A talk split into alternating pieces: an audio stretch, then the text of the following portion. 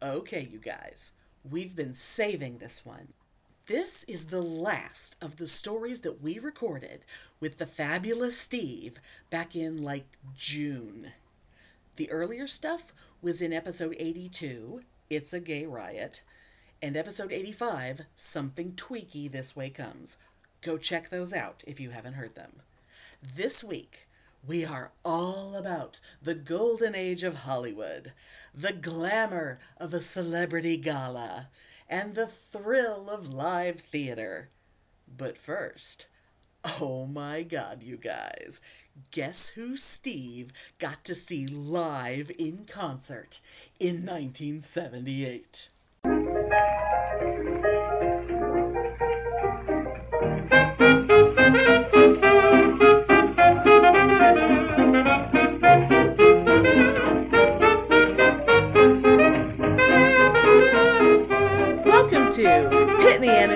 Amelia's Bitchin' Boutique! We may be awful, but, But we're right!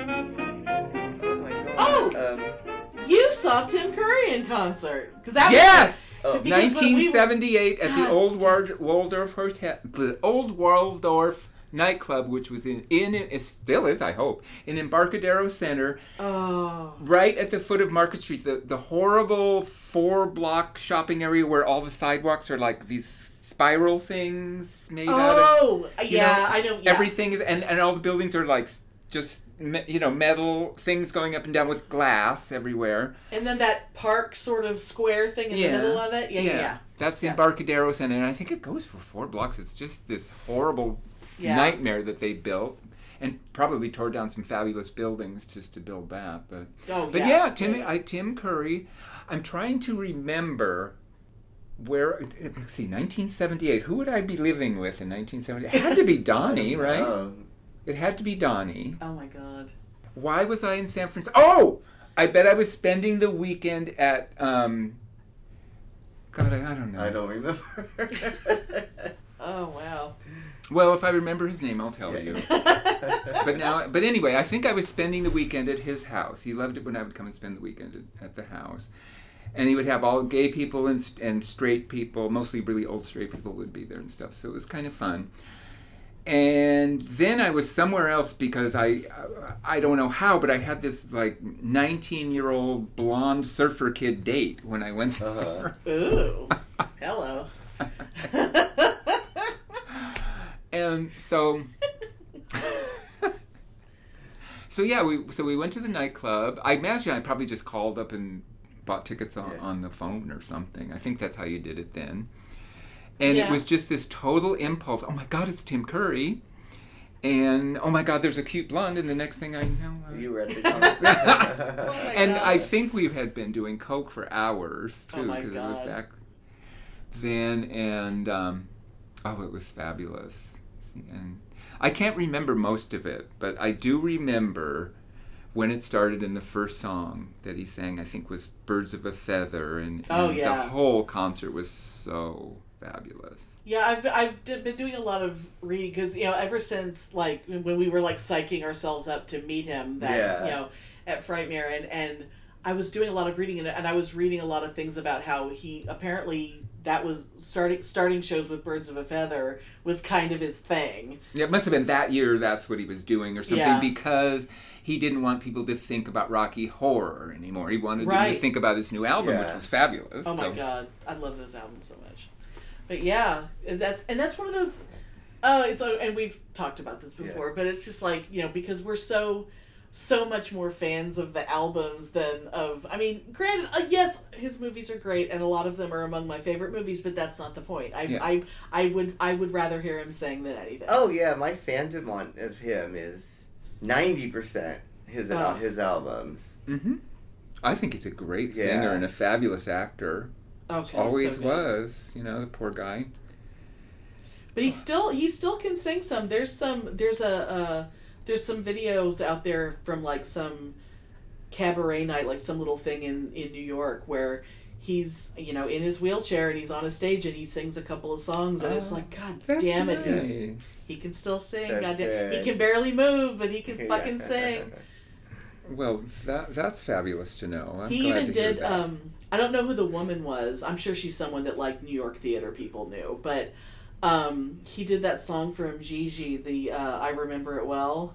oh my God! I can't he did that with imagine him singing that song. It's adorable. it's fucking adorable. It's just like, oh god, I was like, I was just gasping through the whole thing. Yeah, Like, because God it was damn, that. so what was that French man that was in the movie? That horrible. I always didn't like him. Either. Oh, That- Chevalier. Chevalier. Yeah. Something Chevalier. he was so skeezy. He was. He was. He was such a like child molester kind of guy. Well, it's like it's like that, yeah, because he was so skeezy that like I mean that movie's already you know problematic air quotes enough because of Yeah. just the weird. Oh, little girls, they grow up to be Right, the like, whole- the "Ah, whole movie so was creepy." about- It's already creepy enough. I know the theme of the movie is like I forget what was the t- when you're sweet sixteen. You you know. Time to get them or something. I- Yeah. Oh, It's already creepy enough, but then you pick like the But, yeah. skeeziest guy. it's like it could have been. It could have been slightly charming if they had if they had gone with someone else, maybe. Yeah, Mar- Maurice Chevalier was. Yeah, yeah. And Ugh. he practically drooled when he talked. You know. but- Oh, he's so gross. It's that weird thing where like there were there were so many like stunningly gorgeous actors back then, but then there were all these actors that were so utterly not. and so But hideous. but they would be like the leading man. And why were they always at yeah, yeah, MGM? right?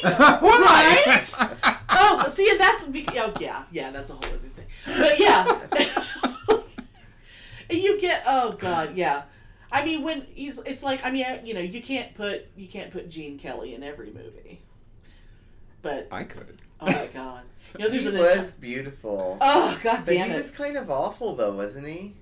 No, I don't think. I think so. he was. You know, I mean, he was a perfectionist. he was straight. I mean, He was straight and a perfectionist. But there's there's an entire I don't I haven't looked at it in a long time, but there's there's an, a Tumblr account that is 100% in celebration of Gene Kelly's ass. Ah, Fabulous. It's all awesome. clips and photos that are just like, oh god, look at that. It's like god damn it. He was well, you know, so when when Debbie Reynolds was in that movie, Oh my god, she'd never been in a movie before.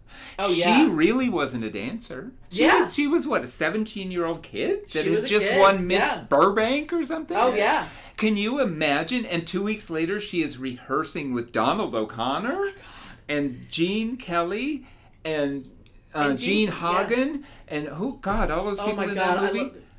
Love and the she little baby Rita Moreno. and she was the fucking female lead Yeah. in a musical, an MGM and she musical. had and her feet were bleeding Yeah. from from rehearsing all those numbers Yeah. and stuff it's like oh can you tap dance kind of i mean that was basically yeah, but Yeah. that was trial by fire she could do anything after that because she survived and that's still like one of my favorite I love watching time. that movie because when when they sing that Good Morning song, oh you know they probably had to stop and change her shoes because blood was se- oh seeping out of them a couple of times, and yet Oh she my was God. just fabulous. I remember when Oh I was God. taking care of Mary. oh Oh my god, I had to watch that movie so many times because so- it was like her favorite movie. It was like so every good. day for a couple months. i could have done that i could have totally done that I, could- I could do Yeah. that. It's like she had forgotten about it and then remembered it.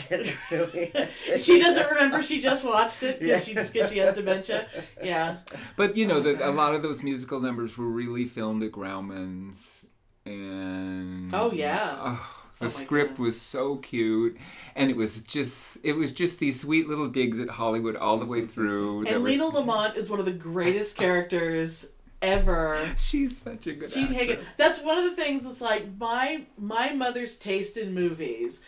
Definitely, I was like between like Jean Hagen and Judy Holliday. Mm-hmm. Like those that kind of like seems stupid but smarter than everyone else blonde actress that mm-hmm. was a very specific type. I saw every movie that any of those people made because she that was my mom's thing. It was mm-hmm. like she loved that underestimating a woman mm-hmm. thing. She loved that shit.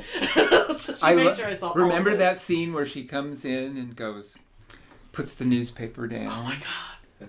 I know exactly what goes- scene. and they're they're like, oh, we're gonna do this scene, we're and she goes, my contract says that I control my publicity, mm-hmm. and if you don't do this, I can sue. That's right. I can sue. And then the next thing out of her mouth is something like, "So fuck off!" oh my god. The greatest. I Oh, love God. Jean Hagen. She was so fabulous. Oh my god. She was so fucking funny. Oh god damn it. She was so brilliant. Oh. That's that that may be that may be like one of the best. That's that's one, definitely the best non musical scene in the entire movie.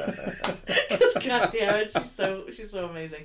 But that was the movie that made me fall in love with Donald O'Connor. Yeah, he was so good in He that. He was so precious, and it was just like, Didn't he die like an alcoholic? he right? did. He oh did. yeah, he was. After that was one of the last. In fact, I think that was probably they put him in there trying to sober him up and get his career going. Oh, again. Yeah. that had already and then he made the okay. movies where he was best friends with a mule in the army, and I Oh, think after God. that, Oh, I remember the yeah. yeah after yeah, that, that was kind of it for about, him yeah. because he pretty much drank himself to death. And his last movie, I swear I'm like the only person that saw it, but it's called Toys, and it was a it was a like when Robin Williams was first getting to be big enough to be like I want to make this movie, and it's actually it's not a bad movie. It was it's such an interesting idea for a movie where it's just like this kind of crazy rich guy who grew up around a toy factory and it's like oh i just want to just make toys and live in this fanciful world and his sister's who his sister was played by joan cusack who's one of my favorite people in the world. She's just like this crazy girl who just dresses like a doll all the time.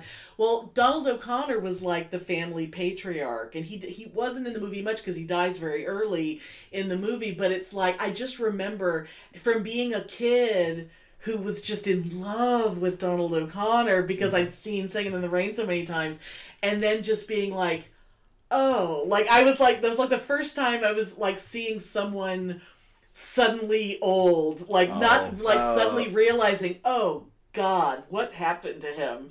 And thinking, is that what, you know, and being young enough to not really realize, no, he did that to himself. This is not just Yeah. aging. This is, this is bad and it's like oh and now and now when when i see someone who's been an alcoholic like a terrible it's like i can see like i can spot it because i know what donald o'connor looked like and it's just like oh your head is twice as big But as it should wasn't be he like rich and Yeah, but but- fabulous but, and but like what happened? he, but they were all obsessed with being a movie star, and MGM it was a was whole the machine place yeah. where you Oh, were. so- It was like movie star heaven, and they were at MGM, and and it was so awful. But they wanted it so much that they all drank themselves to death. because that was the only way they could deal That with was the only all way the and you would i mean and Yeah. if you were if you were a hot commodity you would make like 20 movies in a year i mean they Yeah. would they would like, like make all these deals and like you'd finish a movie and then they'd be okay okay next thing you're going to do is you're going to go over to that soundstage and you're going to start working Mm-hmm. on this and they would work i mean people were working to death anyway Yeah. If you were good enough for that they wanted to put you in a lot of stuff they worked you to death on top of it so so many of them But.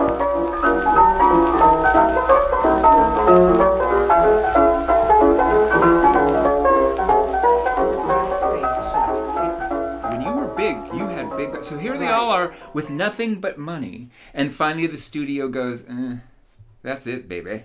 yeah we, And we, all we of a sudden- someone cuter Everyone loves you for 20 years, and then all of a sudden, no jobs, no more movies, no more fans, no, no Oh, yeah. nothing. So you just. But then if you had enough money, who cares? I know. You know? But- but if you're- but if you you're didn't performer- have Oh, you didn't yeah. have the you, You don't the have movie the star applause. thing. Yeah. Yeah. Gone. Gone. Just all Yeah. gone. Do you remember? Do you remember Sugar Babies?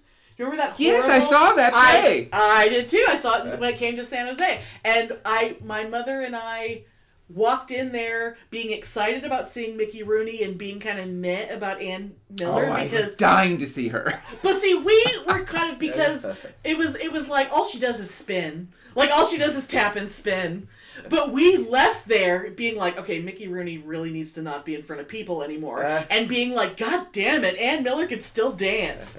you know, Yeah. Mom and I were both just like, ah, that was amazing. I saw that at the theater on Hollywood Boulevard. oh my god. I was probably down at Roger's house, you know, for the weekend or something, and probably noticed it was there and just went and saw Right. It. It was such a and strange idea for a show. I was like, because it was basically like going to go to see an old vaudeville Yeah. show, is what it was. And somewhere also in my closet, there's a bag of, of sugar babies that I caught when they threw them Oh, out. oh my god!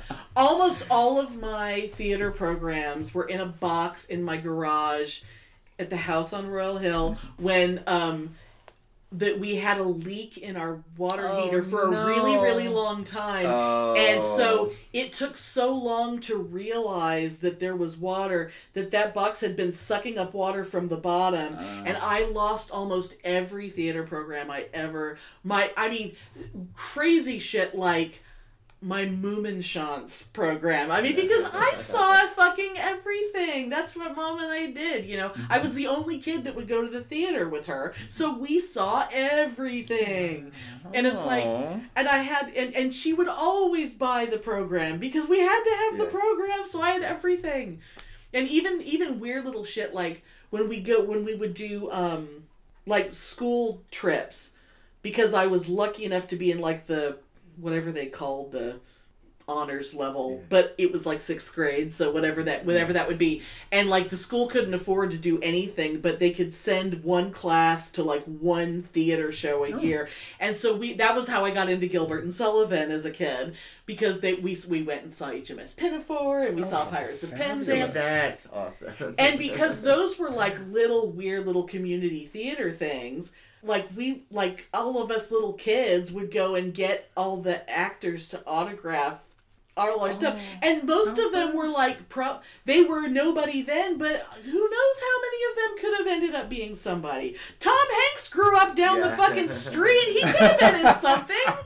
God damn it. Every time every time I see an interview with Tom Hanks where he talks about growing up and he's talking about shit I remember and it's like, God damn it. he could have he totally could have been in Pirates of Penzance. Maybe for he God's sake. was.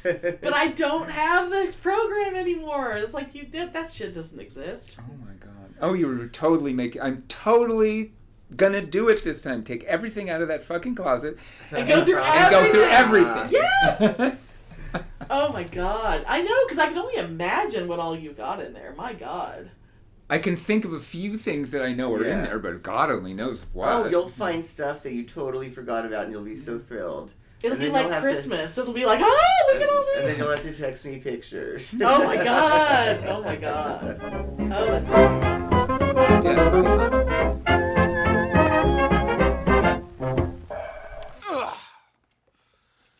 What's on TV? Ah, I hate that this is on TV. This is going on my list. I should start a weekly podcast called Things Joe Hates. Most people hate this stuff. Things Joe Hates will be a weekly podcast to make the world a better place. Plus, every week I'd rate listener hate. People could find Things Joe Hates on iTunes, Google Play, or wherever they listen to podcasts, or on our website at thingsjoehates.com. Can't play this another cave, read a book.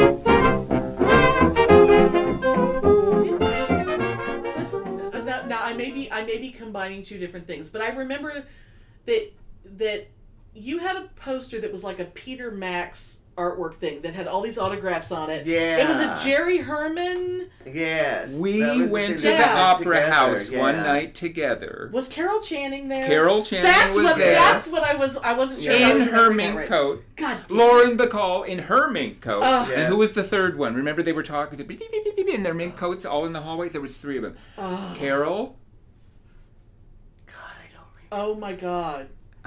there was three of them. Ca- Lauren Bacall, Carol Channing, and And we have all and of it the wasn't autographs it on wasn't that, don't um right. it wasn't you know what's the TV comedian lady um Oh shit. it's I'm so glad. oh, had- Carol Burnett. Yeah, Carol Burnett was the host that night, wasn't she? Oh my god. Oh, I she think was at the she podium when we were in was, the when we were in the yes. show part. She was the would be at the Yeah. podium talking and introducing Oh my everyone. god. That's Because right. I remember Was that a meeting, fundraiser? yeah, Okay. yeah, it was a okay. Because I for remember something. meeting Jerry Herman. Because remember, I Yeah. hugged him and he seemed kind of. oh, freaked he was out. yeah. You hugged Jerry Herman? Yeah. Oh my god. Well, god. he was one of those. Oh, no one touches me. Oh I'm my Jerry God. Herman kind of people. Oh my And god. I He didn't remember know. meeting Carol Of course not. Channing, and I remember shaking Lauren Bacall's hand. Jesus Christ. But I don't remember. Are those all? Did we, was there more than those three autographs in that poster? I don't remember. You know, I don't know. What, I don't even know what happened to that poster. You I- have it. I have it somewhere. Yeah. Oh, Well, I remember okay. you had it for a Yeah, while. I thought you had it because for a that's while. why I that's why I knew about it because you yeah, had I it had for it a for a while. while, but Okay, now you so have now it. I have it. Yeah. So it's so maybe I'll find that in remember there we too. traded it off. Okay, because it's, so Yeah, it's you got to be in it. there. Yeah. So, It's too but I don't for- yeah. think there's more than about three autographs on there because I know they were having some kind of powwow and we broke in on it, of course. Oh my and, God. and we're trying to get v- autographs, Oh and they my were trying to have a business meeting. Oh They my were God. nice though. you know, and we were uh, we weren't supposed to be backstage. I think Carol Channing said. We, when we got our autographs, were you boys in the chorus or something? Uh, Oh, that's so adorable. I probably but- said something like, "Oh no, we just broke in backstage to get totally- autographs." they You were- know? but I, they were all nice. yeah. oh my god. Oh, but they were all having fun. It was because it was like a fundraiser night. They weren't really working. You know, they were just they were They just, were just there, there, to perform and have fun and see all their old and work with their old friends and raise Right. money for something at, at the opera house. Well, yeah, because that's one of those things. Like, like I like, like whenever I watch the Golden Globes and stuff, it's like these people are never in one room together, and it's like they get to fangirl about each other and whatever, and they're just, it's like going to like a weird reunion or something. Oh, and I just, you know, yeah, that never. Ha- I mean, where? How often do those three women find each other in the same room and they're all wearing their mink coats? I mean, it That's just so doesn't happen. I'm thinking of all kinds of names. It's like I could just blurt out names. And I'll, I'll be wrong probably every time. But it's like Chita Rivera. Uh, it's like it could be. I don't think she was there. was it more movie stars or was it more theater? It don't was theater. Or It was theater. theater kind of people, I think. But Lauren Bacall was kind of both. But Carol Channing was kind of both. yeah, because Lauren did like it Woman seemed of like the Year and because it was more Broadway. about there was something about the opera house too. That's why it was at the opera house. Oh, like maybe like a restoration because thing the, or something. because they were doing that. Yeah. The, remember they did the restoration and it was closed for quite a few three years I think. Right, and, right, and you right. had to go to the Civic Auditorium Yeah. to see the opera. like Yeah. like peasants. yeah. And the thing that's so funny is like from that night, my mom has a picture of me from that night Mhm. in a frame in the back in the back room. Oh God. And You mean like before we left, she took your picture? Oh, how cute! no, no, I think we're there Oh, okay. Oh. somewhere. And and it's so funny that my mom has this picture framed in the back room because I'm holding a cigarette in one hand and a bottle of beer in the other in front of a trash can. But you just look so handsome. But I look so handsome because I was all dressed up. And I think I had to have been wearing your clothes. Because I didn't have I think I didn't have nice clothes. I had to have been wearing Was your I clothes. was I wearing my green silk suit that night? I don't remember. Ooh. And you, if you, I, oh God only knows what I dressed you up in, but yeah. I remember Oh I was God. wearing a vest that was mine, but the pants and the jacket had to have been yours. Oh, okay. Oh well, they were God. either like they were either like ridiculously high platforms and really skinny pants, or maybe something more like uh, the bottom half of a suit, or something. Yeah, I 'cause don't I know. Oh remember I was dressed up real nice, yeah, which is not something I did, you know, I didn't have stuff Mm-mm. like that, but I, that impressed my mom enough that she has that picture Oh my me with a bottle of beer and Oh a my cigarette Did, in did front I of a like trash come, can. did I come over and get you, and then we drove up to the city that night, or something? How did that work? I can't even remember. Oh, were, no. or were we, we uh, were we already living up in there? Were Santa you living Cruz. there? No, or we, we were were living in Oh, Santa okay. Cruz. Oh, okay. Oh, yeah. So did oh, but were you living in Santa Cruz too at the time? Yeah. Oh, okay. So yeah, that makes sense that you would have been in Santa Yeah. Cruz because I think Yeah. my memories of the poster I think are from when you moved from San Santa Cruz to San, To San Francisco. Francisco, because yeah. I was with him the first his Oh, first two Yeah. weeks in San Francisco. Okay. Breathe deeply, deeply. The year of woo. I'm not a super woo person. Way less woo than Pitney is. But I sometimes appear woo to people. I enjoy the trappings of woo. Like my cubicle at work is decorated with these hilarious placemats with palmology designs on them. I've got artwork of goddesses hanging up, a lot of Zen shit. Shit, I've even got one of those Himalayan salt lamps. They're super pretty, and I love any light that isn't overhead fluorescent crap. Anyway, another thing that people might notice when they see me in the past year or so is that I like to wear stone pendants. I'm not into super shiny, sparkly, expensive jewelry. I like certain colors and things that are natural. That kind of stuff has always appealed to me aesthetically. But lately I'm choosing what I wear based not just on what it looks like, but what it represents for me. So let's talk about crystals and rocks and what the woo people think they do. It's all about frequencies of energy and this or that resonance affecting which chakra. It's all about blocking negative energy and illness and whatnot. About amplifying whichever energy you feel needs a boost that day. And yeah, no proof that anything does anything. Placebo effect aside, nothing happens. Now back to me. I've studied the chakras. I've felt different sound waves resonate in different parts of my body. It's fucking weird, I'll tell you that. And there are some correlations between certain areas of the body and certain emotions. Anyway, the chakras were given colors, and those colors are then assigned meaning based on the chakra. You can look all this stuff up if you want. I only mention it because it comes into play when I'm choosing a pendant. So I went through a lot of shit a little over a year ago. And in the time since then, I've been doing a lot of therapy and other stuff to help me heal myself emotionally. One thing I did was start thinking about intention. I read somewhere once that starting your day without setting an intention is a little like getting on a bike and not knowing where you're going. When you're kinda emotionally broken, it's all overwhelming. But picking one thing to focus on that day, like today I'm going to be better at communicating my ideas and my feelings, that's an attainable goal. And what that has to do with rocks is that if it's my intention for the day, like if I want to focus on communication and telling the truth, then I grab the pendant that's a chunk of lapis lazuli, which is a blue stone, and blue is the color of the throat chakra, which represents communication. Now, I want to make this clear. I don't think that lapis lazuli has magic powers that affect my throat or my ability to communicate. The woo woo do. I don't think the rock hanging on a string around my neck does anything but look cute. But choosing it, making a conscious choice to focus on that particular intention for the day, and having a reminder of it with me all day, that definitely has an effect. If I want to focus on my intuition and knowledge, I can wear this cool slice of amethyst because purple is either the third eye chakra or the crown chakra, depending on who you ask. And either way, it's all about insight and clarity of thought. If I'm feeling like I want to be all about my sensual self and be all earthy and shit, I can wear this little smooth chunk of carnelian. Not a magic rock, except in the sense that I am fucking magic and I rock.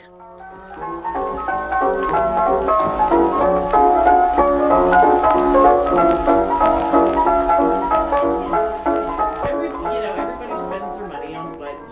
important to them. I can't really talk because I just last weekend got to see Hamilton, Mm-hmm. That's And- fabulous. the fabulous. Oh my god! And oh my god, Lin Manuel Miranda was there two nights ago seeing the, the Oh. cast that I saw at that theater. He tweeted a picture because he saw it from the sound booth, and it's like, I'm, I'm like. I was like, he's basically just took a picture of the seats where where we were sitting, and then there's the Uh-huh. seat. You know, I was like, God damn it, that's oh, whew, I don't even know if I can handle knowing he was in the building with me. But it's not that I don't know how much I paid for those exact tickets because Uh-huh.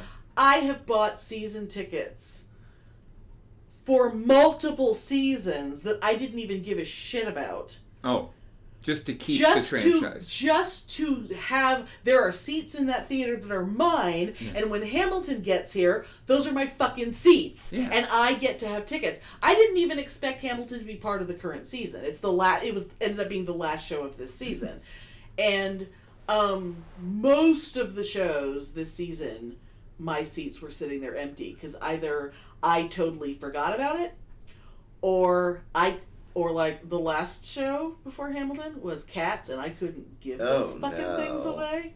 yeah. My little four-year-old niece would have wanted to go, but she had a dance recital that day, so she didn't get to go see Cats. But you know, you have to go to a four-year-old because everyone, everyone who would have been interested has fucking seen it, and then there's the rest of us Yeah. who are like, "Oh, it's fucking cats." No, I don't think so. But when someone asked me, "So how much did you pay?" Because there are tickets, like not scalped tickets that are like five hundred dollars, Uh-huh. and so when someone says, "Well, how much did you pay?" It's like, well, first of all, I don't really know, and really, if I want to say how much did I pay, it goes into like thousands of dollars. What that were really all about seeing one show. So, really, when you think of all the theater tickets I have given away and all the shows I just didn't fucking go to, it was a lot of money. But I got to see Hamilton, so Yeah. that's that's all that's all the last like three years have been about. and now it's over, and I'm not really sure what to do with my life because now I've seen Hamilton, and it's like, no, what's next? What's I have no idea. What's the next crazy thing? Well, it's not like I'm ever gonna stop being into Hamilton. I mean, I'm kind of one of those people, but Maybe you could start um, planning your vacation I'm going to see it somewhere. I'm seeing it in London this year. Oh my God. I'm seeing it in Australia this year. I yeah I'm- yeah, Yeah. I could definitely do that. yeah. That, that I, that's I've the next known people who've done that with like rent and things. I've known people. Mark Allen did that for Les Mis. Oh, good Wow. lord! He has every soundtrack in every language that's ever come out. Wow, that's one that I just every never got version. into. I just it didn't make nothing about it compelled Really? me to want to see That's it. the only. That's the only play I've ever paid to go see that more than once. Oh. Was Les Mis. wow. Well, I know I, the reason I I, I, have I I remember any going to London once when I was working at the school, Yeah. and I ended up going back like five years in a row just because you know. The theater tickets, the good theater tickets, were twenty pounds. I'm like, really? Wow. So yeah, so I saw everything. I'm trying to think. Is there anything I've seen more than once? Because I've seen so many things. Yeah, I saw Cats once. that was enough. Shit. Oh, I never wanted to see that. Yeah. I just. I've seen Phantom twice, I haven't seen that. and I've seen Les Mis three times. But some of the some of the not famous or whatever plays are not you know the play to see that I saw like oh like Peter O'Toole in Jeffrey Bernard is unwell. Oh my. was one of the most fabulous nights in the theater I Oh have ever seen, and it was about this theater critic in London that I think it was in the 30s or something, and he was just fucking notorious drunk, but Oh. somehow he Which always means Peter O'Toole's the perfect I know, and he Oh always manages Oh. to eke out this thing and turn it in, but always, but, but and the, at the beginning of the Oh play, God. the stage is there and the lights all come on and stuff, and nothing happens, and nothing happens, and Oh nothing uh, happens, and then he's under there and he's crawling. Oh my! He's hung over and he's just oh, crawling out from Oh, under a table, and he's the only person in the bar. Oh my god. That's how it starts. And he does Oh. this this monologue for 20 minutes that's just was just magic. Oh my I just God. loved seeing him. Oh god. I'm, So- I'm I'm realizing there's there is one person that I've seen them more than once, but it wasn't the same play. Um, Noel Harrison, Rex Harrison's son. The first time I saw him, he was doing My Fair Lady, and then the second time I saw him was Noises Off, which is still Noises Off is still, still. playing. Really? Isn't it? Noises off. Isn't that one of those forever plays? Noises Off is um. Well, you know, I, I I know it's it's been well. Off is my is one of my favorite experiences I've ever had in a theater. But although part of it was because I happened to be sitting on the aisle and because it's a because it takes place in a theater, the director who was played by Noel Harrison kept kept charging up and down the aisle, so he kept walking past me, and I, I had such a crush on him at that point Ooh, how but fun. that that show that is that is one of those that's one of those plays that I I cannot recommend it highly enough. But unfortunately, they made a movie of it that had a cast to die for. But because of the nature of the play, it cannot work as a movie. Cannot. Mm-hmm. It was like Michael Caine was the director. The the the cast because basically it's a play about a shitty little play, a shitty little theater company putting on a, a really bad British sex farce, and they're rehearsing the night before opening night and there's still people who don't know their lines and people who can't who want to argue about their character's motivation all this bullshit. And the and the director keeps running up there and screaming at them and going back to the back. And and it's just and and so so act there's three acts. Act one is that rehearsal. Mm-hmm. And then curtain comes and then the entire set while you're not looking rotates. So now the curtain opens up. Now you're seeing the set from the back. Now you're oh. backstage on opening night and shit has happened where people are now pissed people in the company are now pissed off at each other and want to fucking murder each other.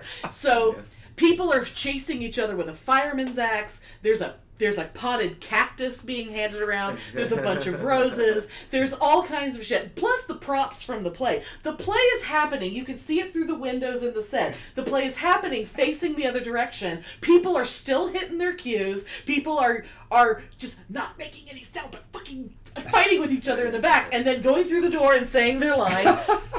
It's uh, like you're just you cannot breathe. It's just like it's the funniest guy and and then there's you can hear the lines being said on the on the stage and it's like things are coordinating and it's just it's so insane. Curtain closes. You know go through the entire play.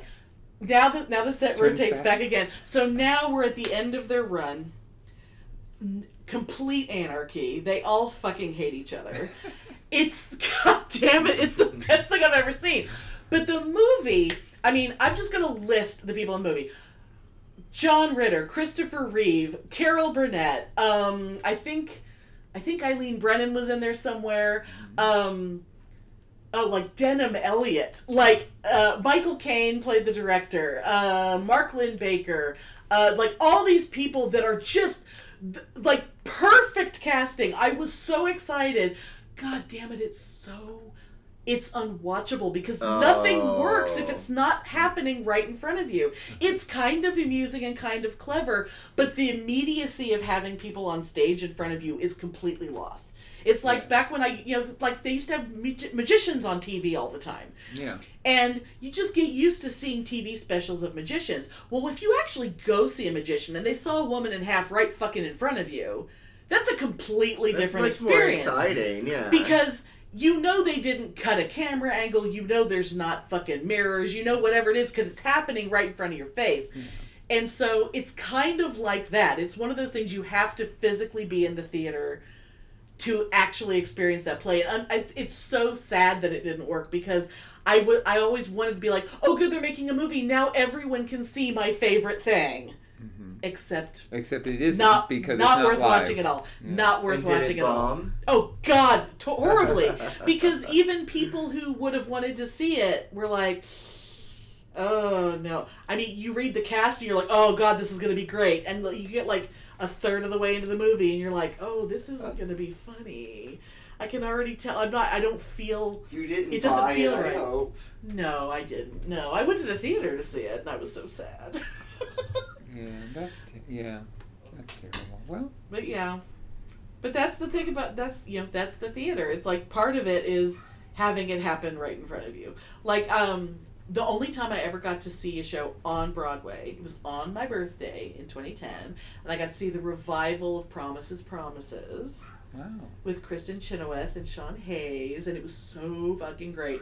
But part of what was wonderful about it was they had kind of been, you know, they'd been doing it for a few weeks already, and they were all like kind of starting to relax and be really comfortable with each other, so they would kind of fuck around a little bit. Mm-hmm. And it's like, it doesn't, it's like, you know, they fuck up right in the middle of a song and then they all just start laughing, and it's like, this is happening right in front of me, and oh, we're the only people seeing it. And it's wonderful. It's just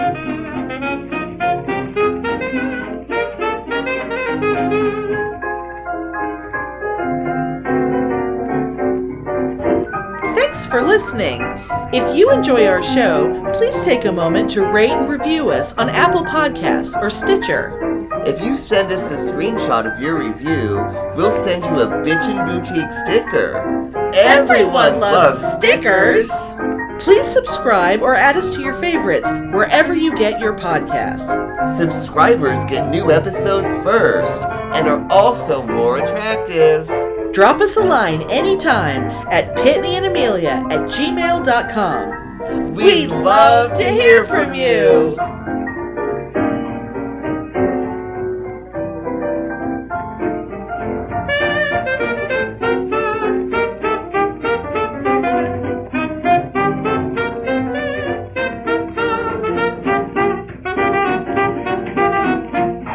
Were you boys in the chorus?